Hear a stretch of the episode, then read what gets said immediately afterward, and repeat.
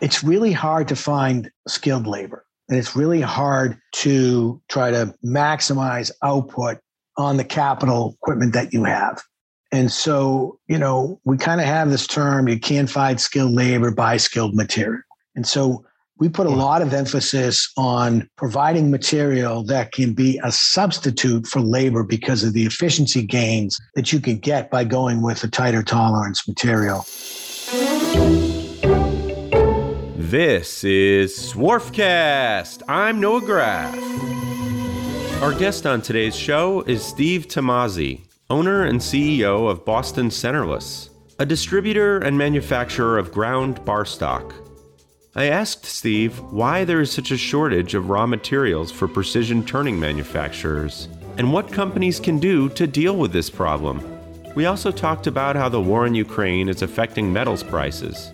And what is pig iron anyway?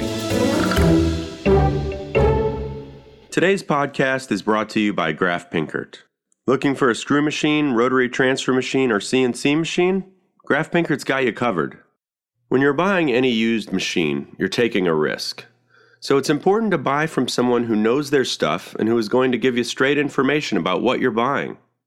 Graff Pinkert is a family owned firm that's been dedicated to selling great machine tools to the turn parts industry for 75 years.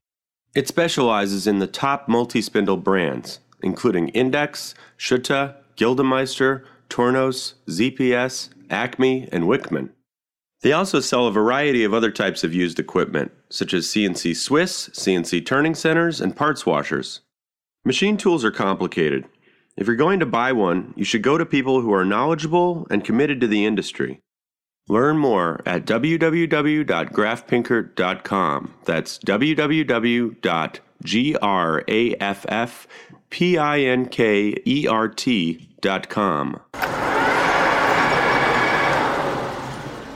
I am very honored to be with Steve Tomasi, owner and CEO of Boston Centerless in Woburn, Massachusetts. Welcome to the show, Steve. Thank you. Today, we're going to be talking about the metals business. It's something a lot of people are talking about when I call them as a used machine tool dealer. It's a great time for machining companies, but this is one of the, the hurdles people are dealing with. So, Steve, I think is going to be really good to shed some light on what this business is and and hopefully has some good advice on what we can do. First, though, I want a quick summary of Boston Centerless. Just tell us about the company today. What are you guys sure. all about? And then then I'm going to go into some history, et cetera. But first, just a brief overview. Sure. We uh, we are a value added distributor uh, with a heavy heavy emphasis on the value add side uh, for precision bar materials. So, uh, primary product is precision round bar, primarily for uh, use in a CNC screw machine. So, as Boston Centerless has grown and how we're currently constituted today, our desire is to manage all of the raw material requirements and preparatory services for those materials into our company's operations securing and procuring the material, doing all of the preparatory stuff, straightening, grinding, chamfering, cutting if necessary, heat treating, non destructive testing, whatever is required prior to putting it into the machine, pressing go, and making a component. So we okay. want to handle all of that in one stop what specific materials do you guys specialize? It's a good question. We will basically supply anything that's round. And and and I say that, you know, the, the primary markets that we're serving, a lot of the products are made out of stainless steels. Titanium would probably be number two. Hmm. Um, followed closely by aluminum and then red metals. Uh, but we even get into plastics um, and really any type of, of, of raw material, depending on the application. But not regular steel as much. We do some regular steel, but a lot of the critical applications that we're supplying into that require the kind of tolerances that we're talking about, whether it's a medical device implant or a um, uh, an aerospace uh, valve or something along, along those uh, lines, it requires a higher property and a higher uh, grade material. So that's why a lot of it is stainless or special alloys, you know, the nickel grades and things of that nature. How much of your customers are Swiss houses? the vast majority we do business with the OEMs and all of their subcontractors. But I, I would say again, the vast majority of the products that we're selling, maybe 80% are going into a Swiss type screw machine somewhere. What size companies are you mainly selling to or just all across the board? all across the board. I mean, we do business with the Johnson and Johnsons and all of their you know facilities and the Strykers and Zimmer Biomets to you know a, a, a one man shop, whatever it requires. Right. So it's not like, oh, don't bother with us. You you only have a couple employees. You know, it's everybody. Not at all. Not at all if our business it's between 50 50 60 40 either way in terms of contract business where we're doing some you know real managed long-term business with accounts versus transactional kind of coming in over the transom quick hit spot buy type stuff. So we enjoy both. And and so whoever's calling you know will respond and really don't discriminate. Interesting. All right. Now i want to get the three minute bio of you at the company and and then this is going to delve into some very interesting history of of the company. I want to learn a little bit about that as well but how did you start at the company? So i'm a second generation owner. My dad len started the business um, as a, an italian an immigrant came over and after working some odd jobs uh, um, started uh, with one machine in a garage you know. What, where in italy are you from? Because i'm you know i'm a big fan it's now the Molise region, Abruzia, Molise, right in the center of the country, about okay. two hours east of Rome. Okay. North of Naples, in the center of the country. So. Uh, All right, I'll stop interrupting you on this. So your father came. Right. your father came when in the fifties or forties? Uh, 1946. So lived through the war in his town, type thing. His father was here from when he was six to 17, sending money back and as the war ended, um, they hopped on a, a, boat and came over. So anyway, yeah, for a few different, you know, things, he went into um, business with one machine and kind of built it up from there, and you know, grew the business uh, every year up through from 1958 to the mid 80s. And I came on board full time in the late 80s. So okay. I graduated. I worked for um, a Swiss machine tool company in Switzerland for a while. Then I worked that same company in the states here, selling and servicing machines. And then after what was the company? Years, company's called Agathon. Oh, okay. Agathon. Yeah. They make really high end grinders. Exactly. Yeah. Yep. And so anything from a tool that started with the tool grinders, but then they had the, you know, eight, nine, 10 axis uh, insert grinding machines. Uh, was really what they're they're built on. But they also had a small line of centerless grinders. And so I went over there, worked in um, in assembly. I worked in um, the, the, the runoff department, grinding runoff department. So really learned the essence of centerless grinding, and then came and did sales and service engineering for them in the states for a year. And year this and was this this was kind of with the plan of going into the family biz. You know, was never a direct correlation. I I kind of wasn't the most um, focused uh, as a young man, so I kind of took things as they came and um, always had the opportunity for that. And, and you know, I was an industrial engineering major in, in, in, college. So it made sense for me to go into, uh, you know, kind of the manufacturing world. And as I was working there, I, I kind of got recruited to come back in the business and um, decided. you hadn't you hadn't been planning on going in all along, and I mean, because it I seems really, like it's pretty correlated. I mean, yeah, it it, it is, um, but it was never the full intention on on my end. Um, I was just a little reluctant to jump in and do business with my dad, and you know that early on, and um, I wanted to have some other life experiences. So I didn't have any direct line that says I'm definitely going to you know run that business sure. someday. Were you working um, there as a as a child? I did. I worked summers, you know, the whole gamut, sweep the floor, worked in the warehouse, you know, all doing all sorts of odd jobs. So Let's take it back a little bit. You started with the history of your father starting out working. Um, he was working in a machining company at first. Yes. Tell us how Boston Center was started and how it evolved, because it's really gone through some really interesting stages. Yeah. So as I mentioned, my dad was working in a machining company. He he was going to school nights to become an architect. Thought it would be advantageous to work in a uh, machine shop where they had drawings and such. So he went in there. He had a friend that worked there, brought him in, and started um, working on a centerless grinding machine. and um, was very adept and, and quite uh, creative and productive with that machine um, to the point where a few years later, um, one of his foremen asked if he wanted to go into business together. So they got a machine and started doing some odd grind all grinding jobs for customers at night. And after a year, the uh, partner said, you know, this isn't for me. So my dad um, quit his job, put a second mortgage on the house, and and went full bore into centerless grinding. So started doing odd grinding jobs for other people's material. And over time, customers said, well, hey, can you supply me the material as well? And started a another kind of line of business, which ultimately was called AccuRod, A-C-C-U-R-O-D, where he would buy the material, grind it, and then sell it to the customer. And How common was, really, was, this, sir? Is it mostly back then? It was just sort of you're a, a contractor. Everybody just sends you the metal that they've bought from a mill, and then you grind it for them. Well, yeah. The, the reality is that most of the grinding was done after the machines, the um, uh, components were machined.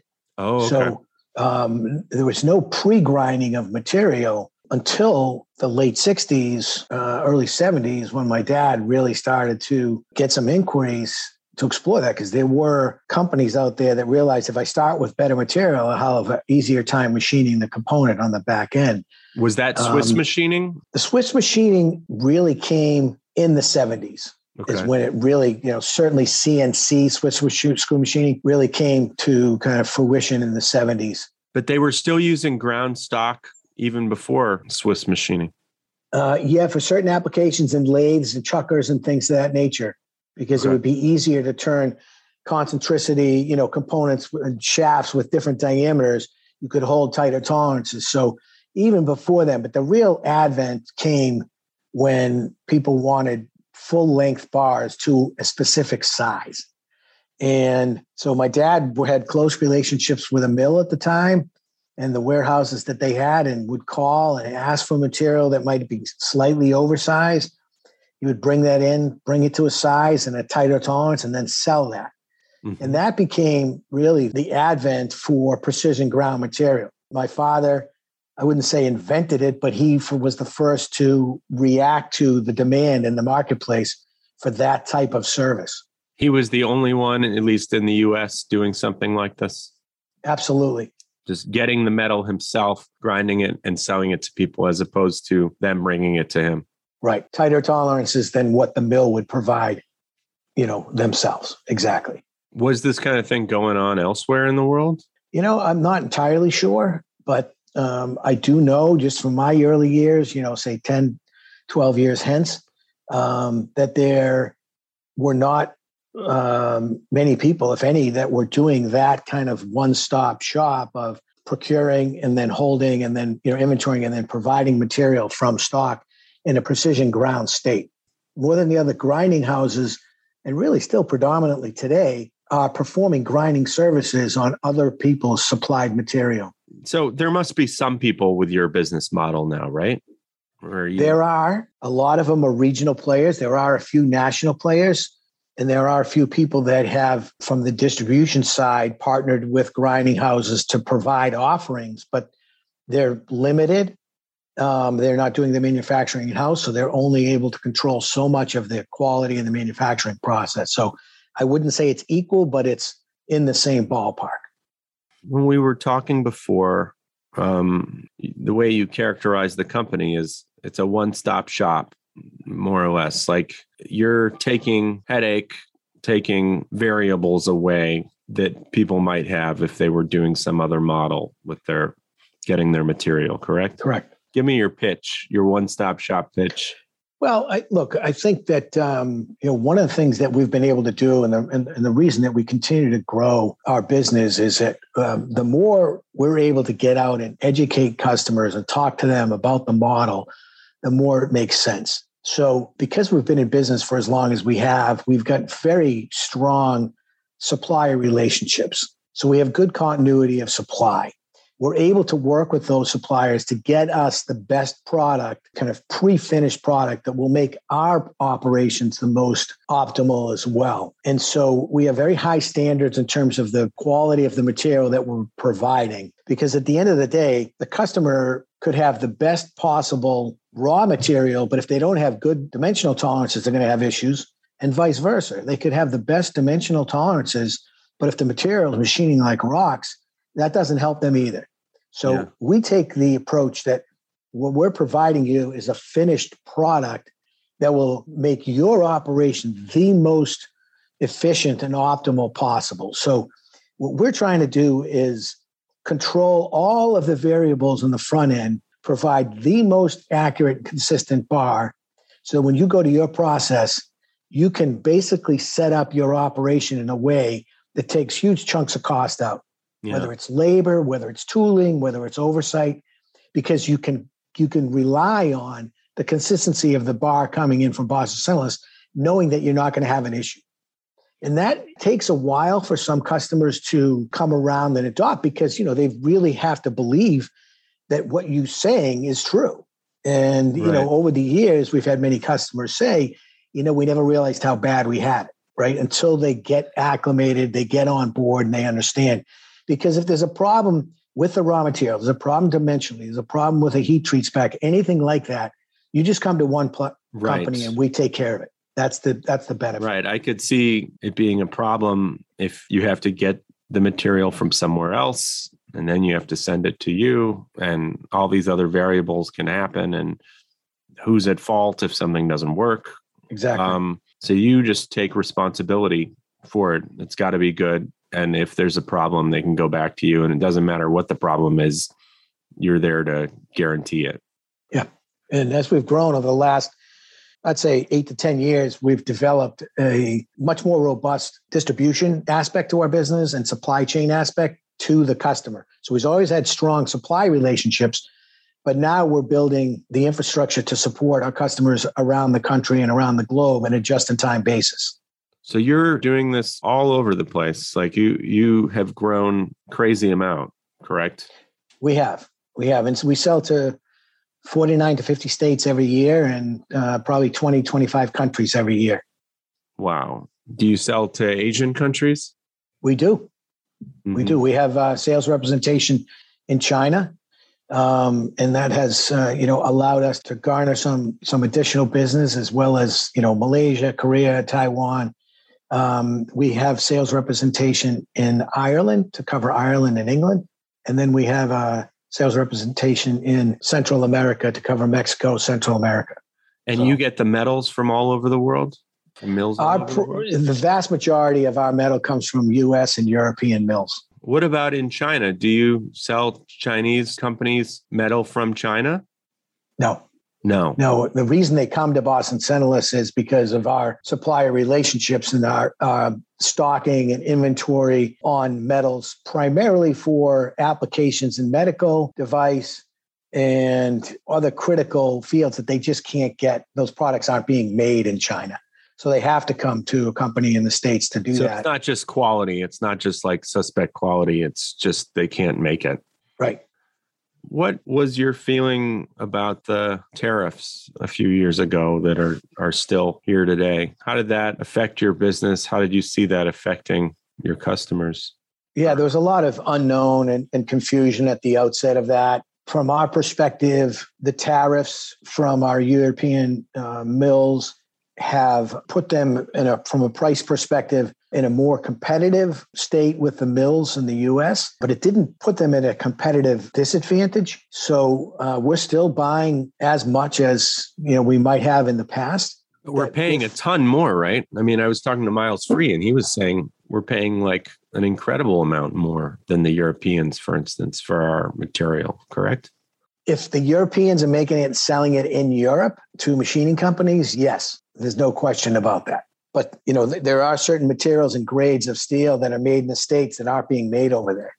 So there's mm-hmm. probably some reciprocal. It depends on what application you're in. From our perspective, where we're supplying people all over, we don't have that same perspective as the end user does, the machining company. It's terms of what we're paying for the raw material is fairly equivalent when it comes from a European source versus a US source. But if others were used to buying European metal at a much lower rate, obviously, you know, that's being passed on and passed through the supply chain. And you don't think that this helped much for American mills to up their production? It really, I mean, you didn't know, really I, serve its purpose, did it? Well, so so my my stance on this is that it was really targeted towards the carbon market, which we don't play in much. Right, and so th- there are certain elements uh, and other metals like aluminum, where I think there were some of the primary metals companies in the US that were looking at you know unfair subsidies Fair. and trade you know pricing coming into the US for market share purposes that they needed to have rectified. I mean, you know, if you look at some of the end users that were saying, "Oh, we're paying so much more," but you know, if you put your, your foot on the other shoe, uh, shoe on the other foot, excuse me, and you say you're you're buying from somebody that's cheating, you know that's what their competitors in the U.S. are saying is they can't make it for that. Yeah. And I, I tell you, I know a certain parts of metal producing. It's not like the U.S. is inefficient. I mean, the amount of labor that goes into making steel today versus 30 years ago is infinitesimal, small. Interesting. You know, there were subsidies, there were practices, you know, for to, keep the price down so they could sell more and keep these mills up and running. And so, not looking at it from the buyer perspective, but looking at it purely from a competitive nature in that segment of the marketplace, I can understand why the tariffs were put in place. Okay. Mm-hmm. Where it's a challenge is if it constrains supply. And we're in a really challenging market that. Right. Um, That's what I was going to get to. Yeah. yeah. I mean, we're in a very, very challenging market right now from a capacity perspective. And because a lot of this steel tariff, so to speak, again, I believe were designed for carbon and really were to attack the, the Chinese, you know, manufacturers. The stainless manufacturers, which is a much, much smaller percentage of the overall steel production, kind of the specialty metals from Europe, got caught up in that. And with a lot of people in the States buying that material, they were impacted. Now, because of this situation we're in right now, where in the downturn, there's only a limited supply of specialty steel manufacturers producing kind of high quality stainlesses and you know specialty metals in the world yes. primarily in Europe and US. I mean it's much much more constrained than say carbon steel. Listeners, first I gotta tell you, I'm so grateful for you guys tuning in. I know we have lots of competition out there Freakonomics, This American Life, Joe Rogan. Also, I just want to let you know if you have guest ideas or questions for me or Lloyd, we'd love for you to reach out. And if you want to talk about future advertising opportunities, we're very happy to talk to you anytime. Feel free to email me at noah at graffpinkert.com. That's N O A H at G R A F F P I N K E R T dot com. And now back to the episode. When things took a downturn in, you know, during the pandemic, some of these larger kind of publicly traded companies took it upon themselves to cut costs in a mm-hmm. way that has had long term effects on their ability to produce as things pick back up again. So they went to a certain segment of their population, the aging people, offered early retirement. And a lot of people took that. And when things swung back, they went looking and those You're talking about the metals. I'm talking about the mills, exactly. Yeah. And yeah. so making steel is not easy. Right. It takes a long time for people to learn that. And so they were caught off guard with the amount and the, the briskness of yeah. the upturn in business to the point where they just got buried under and they couldn't produce. Because it's, it's probably hard. Time. I mean, it's probably not the most attractive occupation for people. It's it's a difficult manual labor making steel. It is, but in a lot of these areas, um, the pay is, is right. The pay is, is supposed to be good, and it's, and it's very stable typically. But when they lost, you know, these talented people, they didn't have the systems in place to scale up quick enough, either bring those talented people back or train and scale up fast enough. I don't think anybody could have predicted the challenges with attracting any sort of labor, not skilled labor, but any sort of labor back into the workplace. It's always been a challenge for as long as I've been in business 35 years. Everybody's been talking about, oh, tough to find labor, but nobody could have predicted it would be this dire. So I mean, the reason we're having the material problem. It's not. I, I guess in my mind, I always just sort of pictured it. Boats can't get here. We can't get what we need from overseas, but is the main bottleneck just that the mills can't make it fast enough? Is that the big problem?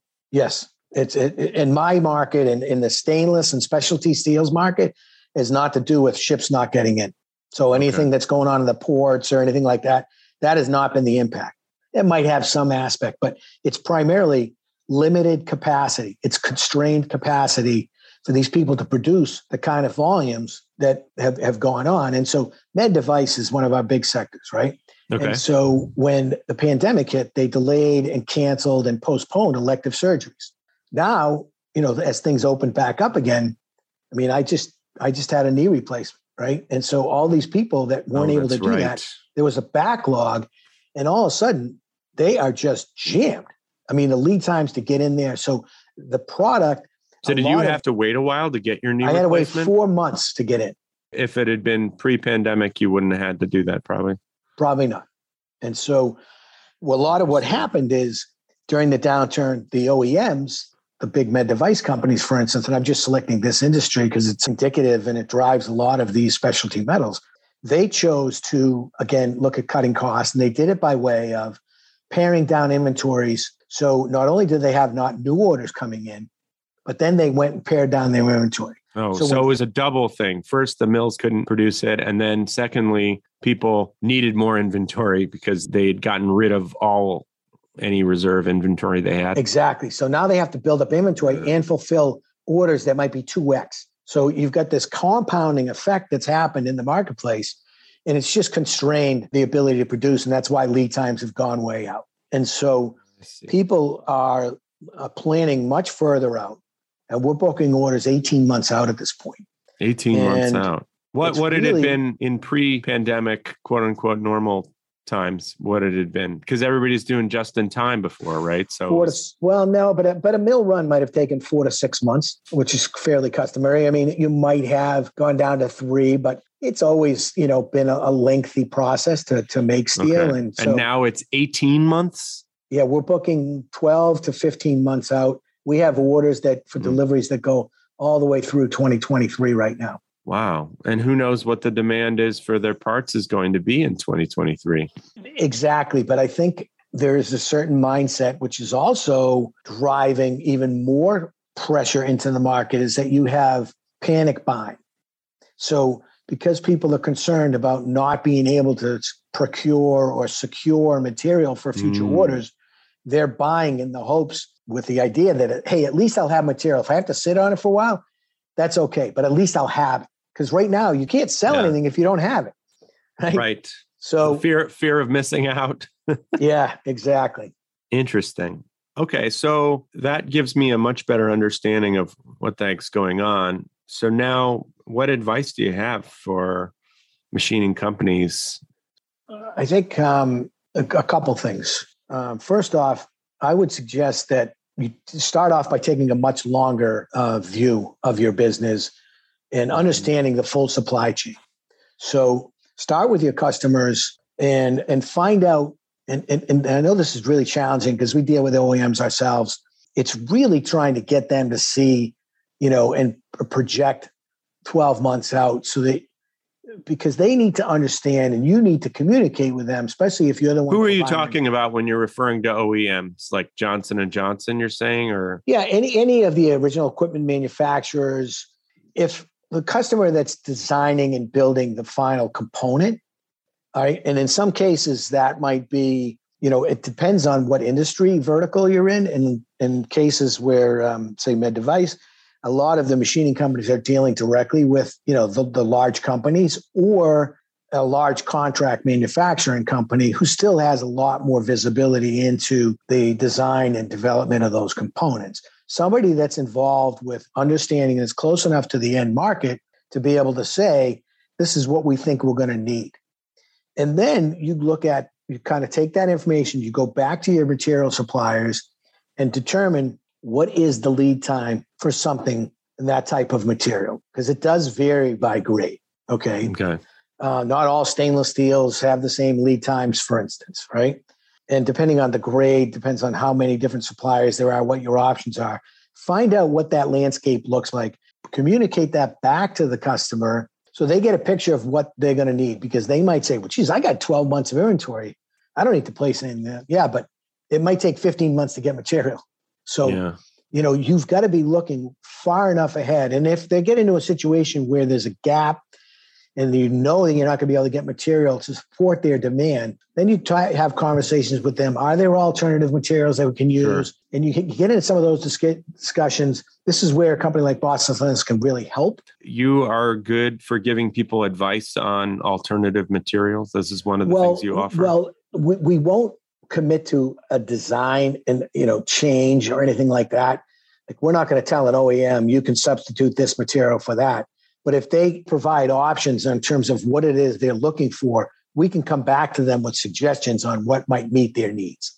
So if we understand what the ultimate requirements are from a wear resistance standpoint or a ductility or you know some of the properties that are required, we can go to our you know experts in our supply chain and we can come back and provide solutions to say, listen, if you do this, this is what this supply chain and this is what this lead time looks like. This is what this lead time looks like. So it really comes down to a lot of communication amongst all the people in the supply chain.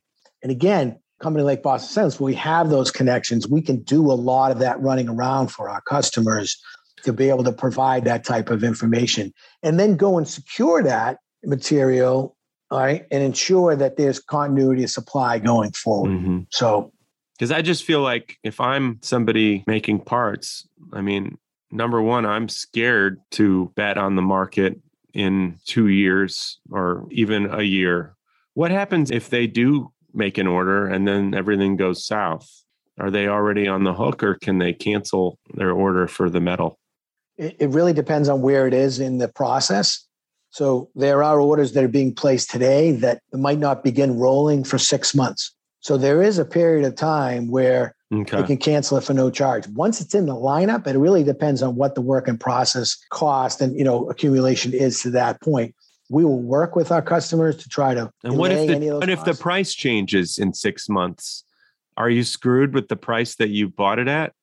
You are from a base price standpoint. There is a fluctuation mechanism in place called the raw material surcharge, which is based on some of these elements, like nickel, for instance, right? And we saw what happened with nickel a couple of weeks ago, where there was a huge spike. It's come back down, you know, and more in line. But that is a floating mechanism, and that is priced at the time of delivery. So the base price won't change, but that floating mechanism can. So if you're building in what it is today and you buy something a year from now, that price is going to change.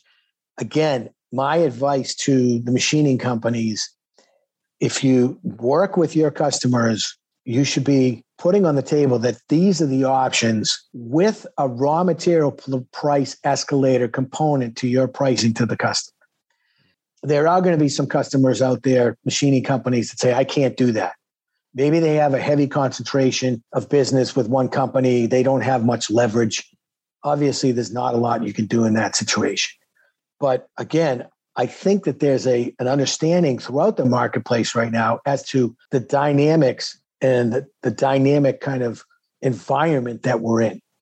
And so, if they truly are a partner and somebody that they want to work with, they should not assume that you pick up all the risk. This yeah. is all about risk. And so, you want to firm up as much as you can in terms of the pricing, but there's certain element of risk that should be shared, you know, by the machining company and their end customer at the end of the day. Sure. But I mean, people are pretty cutthroat in this business too at the same time. Well, you know, look, I mean, you know, our approach is fair. What's fair? What makes sense? You know, you know, we always try to approach things from a value standpoint and, and we we try to put all the options sure. on the table and do best we can to commit to what's going to work best at the end of the day. But to just strong arm and say, you know, well, you got to take it or leave it, or, you know, I don't want to assume any risk. You should have all the risk. I'm sorry, that just doesn't fly in today's marketplace. It's just not realistic. Sure, sure. Okay, so that's maybe how to handle it in the long term, but okay, short term, your choice is to go to you or somebody else and find a substitute metal, perhaps.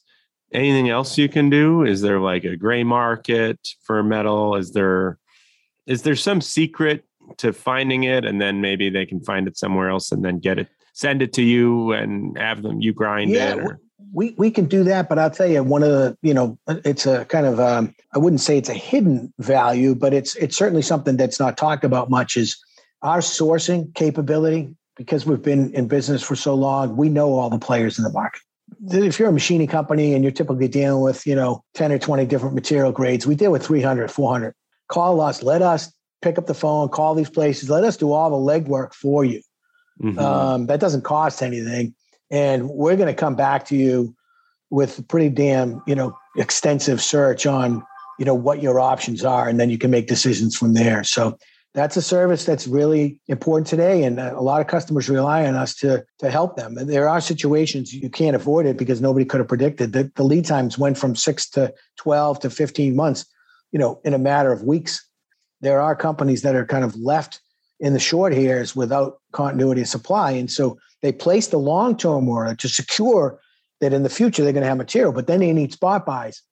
we have a couple of customers right now where spot buys because of the price fluctuation. You mean? No, no, spot buys because they don't have material to run their job. Oh, so they have to pay whatever the market's going to bear, and we might find, you know, let's just say that the order is a thousand feet a week, whatever, right? And that's what their usage is. And you know, they have three months, 12 weeks that they have a hole. Well, we might go find 1500 feet from this supplier and 1200 from this and 800 from this. And, and we'll go patch together a bunch of spot buys to bring them through that period where they're waiting for the mill run to come in. We'll do all that work, supply. I'm assuming that that's one of the main things you guys are spending your energy on right now. Absolutely. It's we have so much time spent building, you know, those pipelines, keeping those lines of communication open, jumping and securing material. We've also done a pretty real good job of anticipating this in the pandemic and purposefully not depleting our inventory. And then as soon as we saw an uptick in February of 2021, we started placing orders before the lead times extended. So we've had a much more robust inventory than most okay. through this downturn. See, I'm picturing, I mean, I would have just figured the prices would just skyrocket like oil or something with the scarcity. Is is we're is just that... we're just now Noah seeing some of that come through. We over the course of last year, we saw a couple of six to eight percent type price increases, which is even higher than you know a lot of times we'll see. I would I would have thought a, a lot more than that. Well, just recently, we've seen 10 to 20 just in the past weeks because people are reacting to what's going on out there. Right, right. Well, that was what was going to bring me to next. What what's going on out there right now? We got Ukraine, we got Russia, we got sanctions.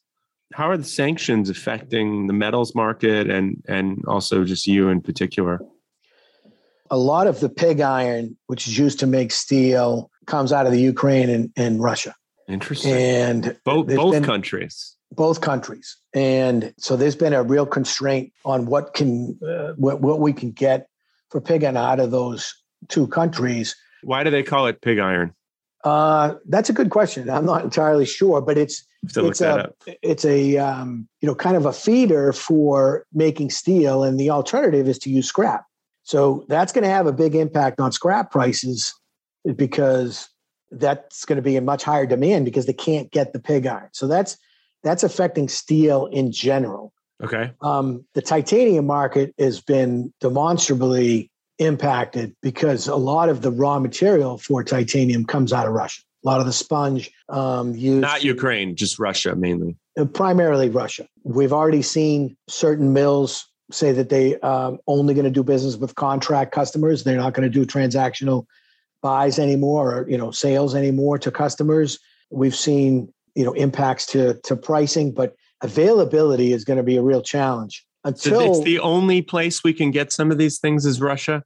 Certain grades of titanium, yes, but a lot of the raw material, it's a matter of capacity in an already constrained market. I don't know what the numbers are, but let's just say it's 30% of the raw material. That's a very impactful percentage. And even if it's, you know, 10 or 15, to take 10 or 15% of supply out of the picture for an already, you know, overheated yeah. market, it's it's really challenging. Wow. And I heard on a podcast about nickel. So nickel is another big thing from Russia. So, you know, you can find nickel, you know, all over the world. The, the, challenge with nickel is it's traded on the London Metal Exchange, and there are a lot of, you know, commodity speculative buyers of it. They don't take inventory, they're just hedging it for, you know, pricing, trying to arbitrage the price. So, and that's different from some of the other metals that you work with, though? I think is. they would be similar. It doesn't have the same volume okay. that nickel does. So there's cobalt, chromium, molybdenum, vanadium. There are other elements that are also traded, but nickel is by far the biggest one. And nickel is used in the lithium ion batteries and you know for electric cars. Are nickels actually made of nickel? No. Okay.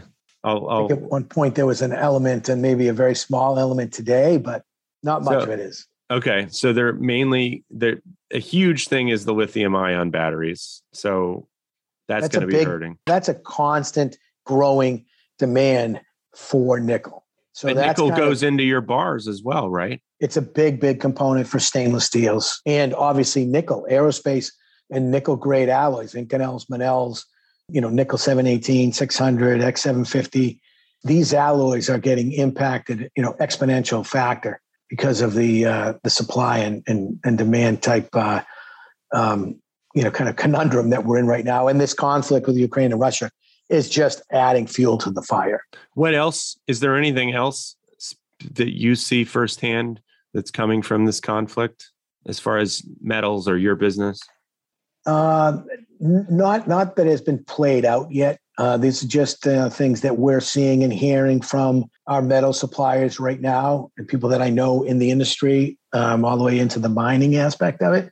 But it remains to be seen, you know, how long and how much of an impact you know this yeah. is going to have and it really depends on the conflict and you know what the length is and the severity is um, of this going forward so it really is it's it's crazy but you know there's there's a thought out there that um, you know, somehow the world is going back to being more provincial and, you know, stateside and, you know, globalization is bad. And we're, we're a connected world. There's no way around it.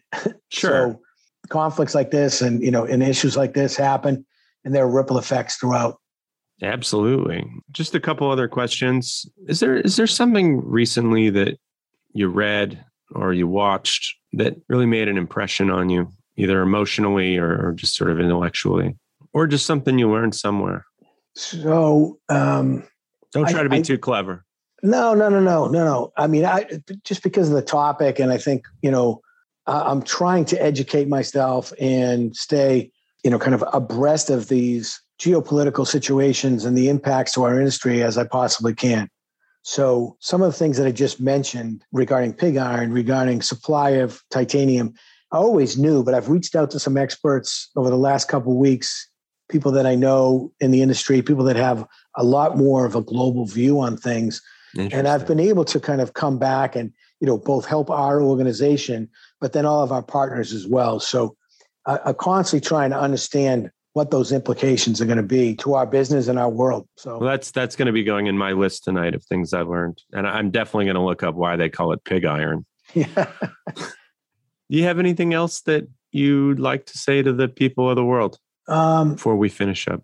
Yeah, you know, I, I think that um, you know I'd be remiss if I didn't talk a little bit about you know kind of what we're trying to do at Boston Centerless. You know, this whole one-stop shop, but you know, really is understanding our customers' world and understanding the challenges that they're facing and how can we alleviate any of that, you know, and take any of that off of their plate. That is right? the so, secret, I think, to to being successful. Right. And so I think, you know, it's really hard to find skilled labor. And it's really hard to try to maximize output on the capital equipment that you have. And so we kind of have this term you can't find skilled labor, buy skilled material.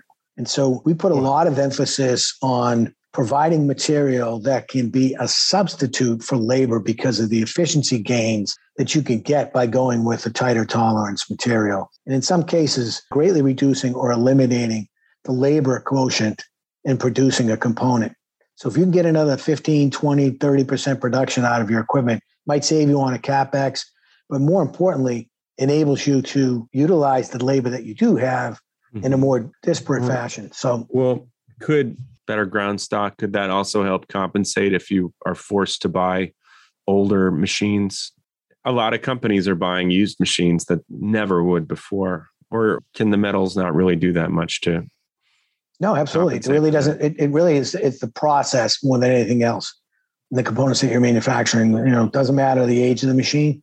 If there's a requirement in there, you're trying to produce real precise components.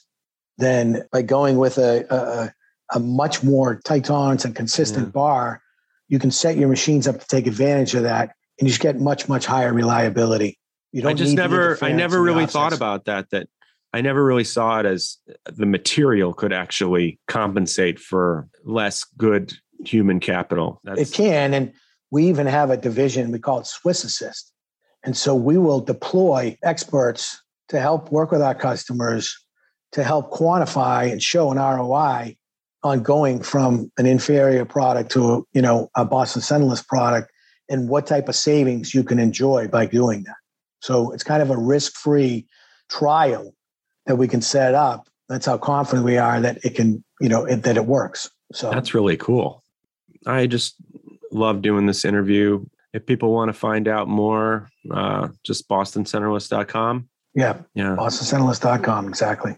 Well, it's a pleasure and I look forward to talking more to you soon and I'll definitely be recommending you to some of our customers if they're if they're complaining about material I'll say well have you guys tried them so yeah we'll do the best that we can Noah and I, I appreciate the opportunity and uh, love all the good work that you do at uh, today's machining world and uh, you and your dad uh, you're you're a great voice for the industry so thank you thank you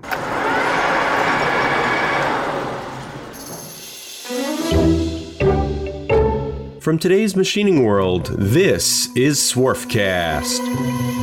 If you like this podcast, please subscribe to the show on your favorite app and give us a five star rating and a review. And don't forget to tell your friends about it. Follow us on Facebook, Instagram, and today'smachiningworld.com to join our mailing list, read episode summaries, and watch extended interview videos. I'm Noah Graff. My occasional co host is Lloyd Graff. Our managing editor is Ridgely Dunn. Our audio engineer is Patricio Garcia. For information on advertising or to submit an idea for a future podcast, follow the contact information at today'smachiningworld.com.